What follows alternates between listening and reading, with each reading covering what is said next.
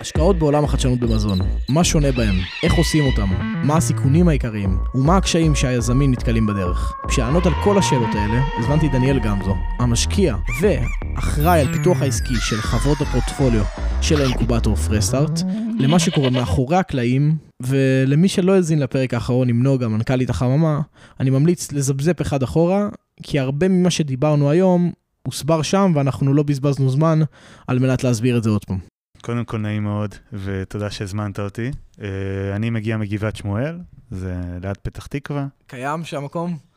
מתברר, כן, זה שאני צריך לתת נקודת רפרנס שהיא פתח תקווה פוגע, אין ספק, אבל יש לי את הזכות להגיע ולהיות פה חלק מהצוות של Fresh Start פה בצפון, אז לבוא ולעבוד מהצפון כל שבוע, לפחות יומיים, זה באמת מרגיש כמו חצי בית עכשיו, אז גם פה. טוב, אני אשמח ש...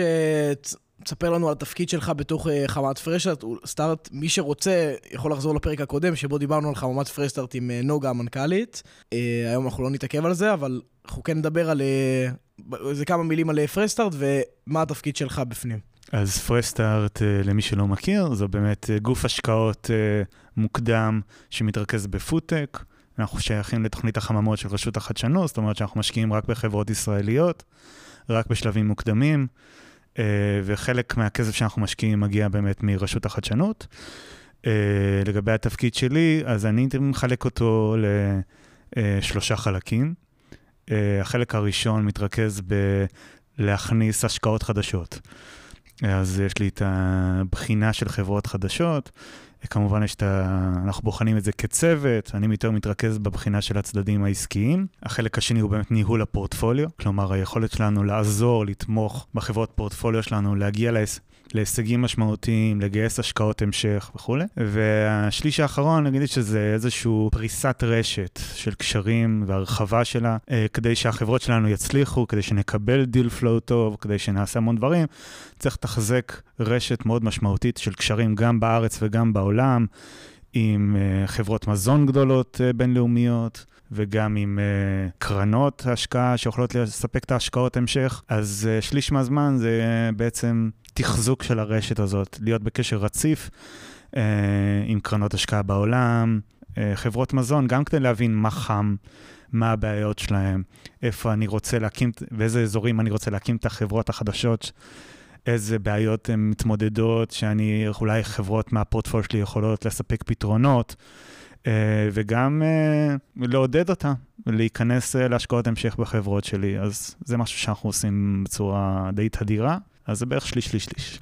אוקיי, טוב, אני אשמח שנצלול לאסטרטגיית השקעות של פרש סטארט מרגע הזיהוי, ומאמין שאתה כבר תדע להרחיב על זה יותר ממני. אז לגבי אסטרטגיה, אז היא מתחילה בשלב מוקדם יותר, שאנחנו קודם כל ממפים אזורים שאנחנו רוצים להיות פעילים בהם. אז בוא נגיד את זה, יש לנו למשל בפורטפוליו שתי חברות שעוסקות בהפחתת סוכר. אוקיי, יכול להיות שאנחנו חושבים ששתי חברות בתחום הזה, זה משהו שמספיק, אמנם זו בעיה משמעותית, אבל אנחנו לא רוצים עוד חברות כאלה, גם כי אנחנו מרגישים שזה דורך על האצבעות של החברות הקיימות, וגם כי אנחנו רוצים להיחשף, להיות, להשקיע בעוד אזורים, כמו שאמרת, או סקטורים, בתוך הפודטק.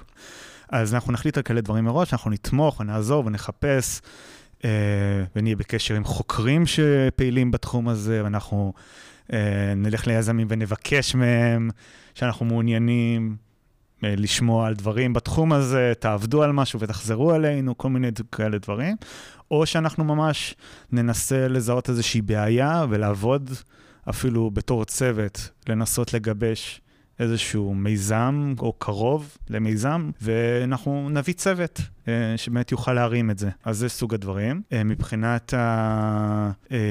בכלל מה שעובר, עוברת חברה שמגיעה אלינו, אז בדרך כלל יש איזו בחינה מאוד ראשונית, שמתרכזת באמת בבחינה של הצוות, בבחינה של עד כמה החדשנות הטכנולוגית משמעותית, זה משהו שהוא מאוד משמעותי שמשקיעים יחד עם רשות החדשנות, היא שמה דגש מאוד משמעותי על חדשנות טכנולוגית, וכמובן ההזדמנות העסקית, הגודל השוק, עד כמה הוא משמעותי, עד כמה בעיה חמורה, עד כמה התחרות הקיימת היום לא נותנת מענה מספיק טוב, אז זה איזושהי סקירה ראשונית מאוד מהירה שם. אם החברה עוברת את זה ומתקדמת, אז בדרך כלל נכנסים לעומק על הדברים שאנחנו זיהינו אותם כטיפה פחות טריוויאליים. אז אם זה למשל הטכנולוגיה, אז אנחנו בשלב מסוים, אנחנו ניכנס, נקרא את כל הפטנטים של החברה הזאת, של חברות מתחרות, אם צריך נעשה פרוטוטייפ, אם צריך זה הכל על מנת להוריד סיכונים ולהגיע למצב שאנחנו מרגישים בשלים להגיש את זה לוועדת ההשקעות שלנו. אם זה באזורים העסקיים, אז זה למשל יכלול הרבה מאוד שיחות עם לקוחות, לוודא שבאמת לקוחות מוכנים לשלם את המחיר שהחברה עתידה לגבות עבור השירות או המוצר. ואם זה יותר בכיוון של סקייל, זה קורה הרבה פעמים בתחום המזון, באמת היא כניסה מאוד משמעותית לטכנו-אקונומיקס, לוודא באמת שיש שולי רווח מספיק משמעותיים, אז זה אופי, נקרא לזה ה-deep due diligence, ובשלב האחרון, בדרך כלל אורזים את כל הדבר הזה לתוך איזה מסמך המלצה לוועדת השקעות שלנו, עוברים ועדת השקעות, אחרי ועדת, אחרי אישור של ועדת השקעות, באמת אנחנו אה, פונים גם לאישור של רשות החדשנות, ואחרי אישור מרשות החדשנות, החברה בשלה להתחיל פעילות. אז בדרך כלל זה הדבר הזה, והדבר הזה יכול אה, לקרות מחודשים ספורים ועד... ומה אתה מחפש ביזם שמגיע אליכם? אני הרבה, הרבה פעמים מחפש, אה, לא לכל היזמים יש רקע בפודטק, או הבנה מאוד משמעותית ב... תעשייה, אבל הרבה פעמים יש להם רקע קודם של יזמות, אז זה מאוד מאוד חשוב לראות את זה מראש, ולקבל את הפידבקים האלה קודם, כמו, כמו שמקבלים על כל עובד, אז זה משהו חשוב. לקבל הצוות, חשוב שהצוות ימלא את כל הפונקציות שצריך, מהצוות ב... לפחות בשנתיים הראשונות, בוא נגיד את זה ככה, נכון שאפשר אולי... בחברה שיש לה עומק טכנולוגי מאוד מאוד גדול, יכול להיות שלא צריך אי שיווק מאוד משמעותי בשנתיים הראשונות, אני יכול לחכות לגיוס שלו לשלב טיפה יותר מאוחר. בשנתיים הראשונות חייבים מנכ"ל שיודע להוביל את החברה, לייצג את החברה, לבצע את הפעילות של הפיתוח העסקי של החברה, לגייס כספים להמשך בצורה טובה. צריך צוות טכנולוגי שיודע לבצע את משימות הפיתוח, להביא את החברה להישגים הטכנולוגיים שהיא מחפשת להגיע אליהם. אז קודם כל ה... יכולות של הצוות. שתיים, הצוות צריך להסתדר. היחסים בין חברי הצוות הם מאוד חשובים. כל חריקה גורמת לחברה הזאת לעבוד פחות טוב. אז זה מאוד מאוד חשוב, ולכן אנחנו נעזרים גם במומחים שם. כמה חברות מגישות מועמדות בשנה לאינקובטור שלכם, וכמה מהם באמת מקבלות השקעה, ומה מה גודל ההשקעה? אנחנו רואים בערך בין... מאה ועשרים ל-מאה ושישים חברות בשנה, פרויקטים. כשאנחנו אומרים חברות, זה יכול להיות גם חוקר, בדיוק חוקר עם רעיון, שאפילו לא יודע בדיוק לאיזה אפליקציה זה יכול להיות מתאים. צריך לשים לב שאנחנו מאוד מוגבלים. אנחנו רואים רק חברות ישראליות, ורק פודטק. אז למשל אנחנו, מה שנקרא פוסט הרווסט, אנחנו לא מסתכלים על דברים שמוצרים לחקלאים, כל מיני uh, מוצרים שחקלאים יקנו כדי לשפר את ה... זה יכול להיות הקטיף שלהם לצורך העניין. זה לא, זה פחות מעניין אותנו, ולכן לראות באמת מאה ועשרים, מאה וחמישים חברות בשנה, זה יחסית... הרבה לישראל, כלומר, זה תחום מאוד מצומצם, והוא רק בישראל, אז קודם כל לגבי המספר. לגבי כמה השקעות אנחנו אה, נעשה מתוך כזאת כמות, אז אנחנו מכוונים לעשות חמש שש השקעות בשנה, באופן כללי. אנחנו לא נשקיע, בח... ואם אין מספיק הזדמנויות טובות, אה, אנחנו גם אה, מוגבלים בצורה מסוימת על אה, התנאים, שאנחנו יכולים להשקיע בהם, בגלל המסלול של הרשות החדשנות, אז יש כל מיני תנאים שמגבילים אותנו.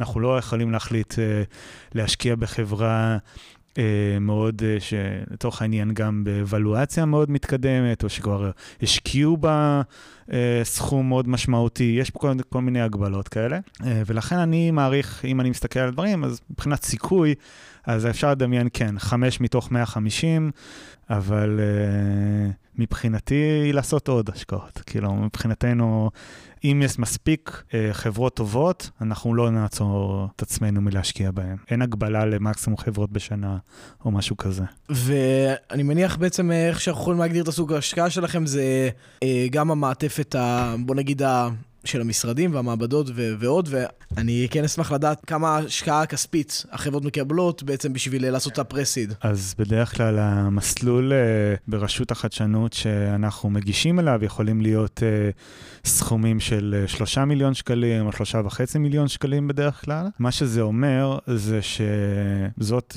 השקעה בסיסית מסוימת, מעבר לה אנחנו משקיעים סכום נוסף, קודם כל על ידי השותפים שלנו, שאני בטוח שכבר דוסקסו בפרקים קודמים, אבל אז קודם כל הם ישימו סכום נוסף שיאפשר לחברה להגיע להישגים משמעותיים יותר.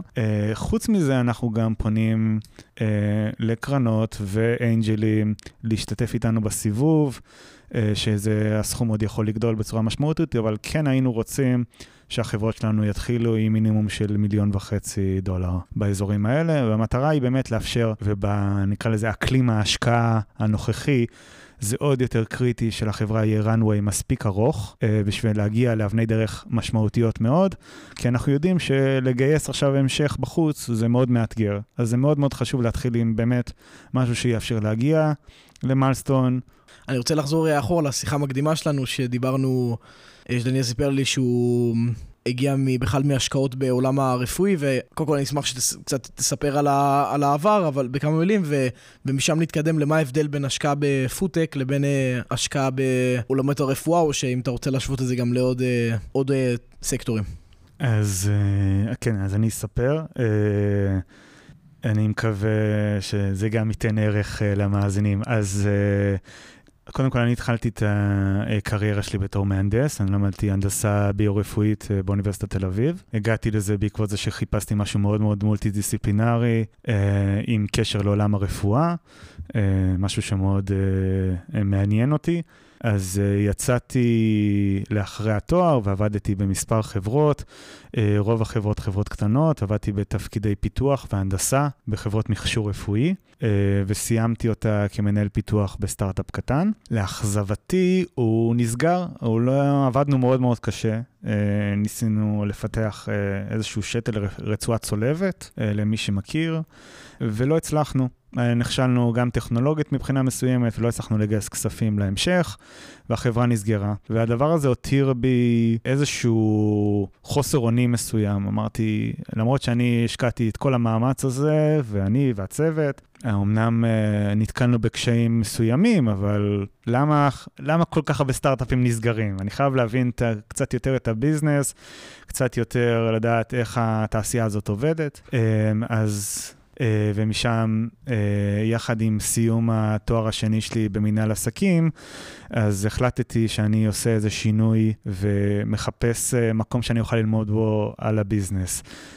ואמרתי, אני חייב למצוא גם מקום שבו הידע שקיים אצלי גם נותן ערך משמעותי, וחיפשתי וחיפשתי בחממה הטכנולוגית אינסנטיב, שבבעלות פריגרין, קרן השקעה גדולה בתחום הרפואי, נתנו לי הזדמנות מאוד מאוד טובה, בעצם אפשרו לי להשתלב בעצם בתור אנליסט בחממה שם, שממש שם למדתי את הדברים הכי הכי בסיסיים, ומשם הקריירה שלי התגלגלה, אז הייתי שם כמה שנים, אחר כך עברתי לקבוצה בשם Trendlines Group, שמשקיעה גם בסטארט-אפים רפואיים וגם באגריפוד, ואחר תקופה של שש שנים בהשקעות מוקדמות בתחום הרפואי, חיפשתי להמשיך להתפתח וללמוד תחום חדש, והגיעה לי ההזדמנות להצטרף לפרש סטארט, ואני מאוד מאוד שמח שעשיתי את הצעד הזה, מאוד מאוד כיף ומעניין פה בתעשיית הפודטק ובפרש סטארט בפרט. אז מהניסיון שלך,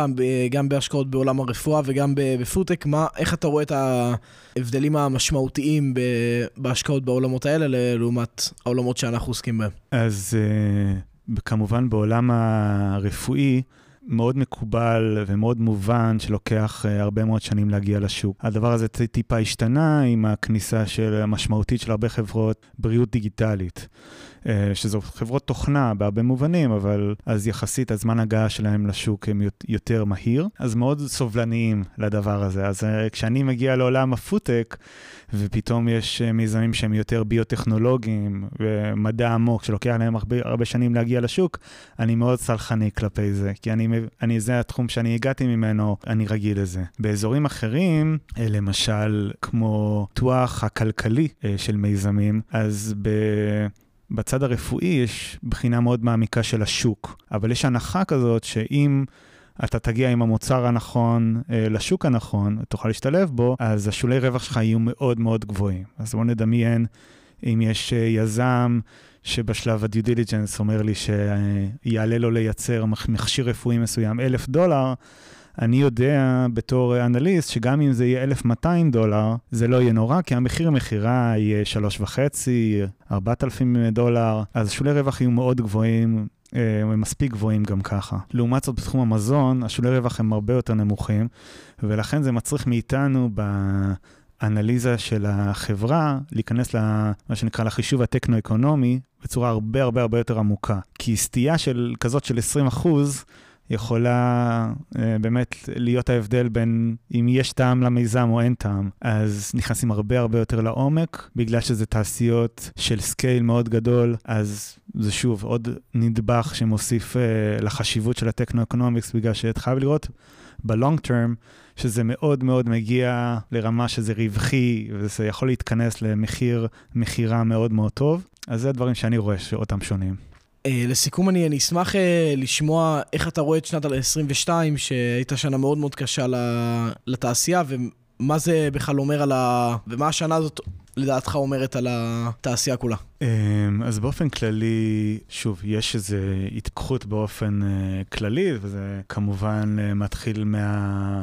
שווקים הציבוריים, וזה עובר uh, לסטארט-אפים, ואבלואציות יורדות, ויש הרבה מאוד דברים, ואנחנו רואים משבר uh, עולמי סביב זה, ואנחנו רואים שהמשבר העולמי uh, מתבטא אולי טיפה יותר חזק אפילו בישראל, בגלל uh, uh, כל הסיטואציה הפוליטית שנוצרה פה, uh, ולכן, אז קודם כל המצב הוא מאוד מאתגר.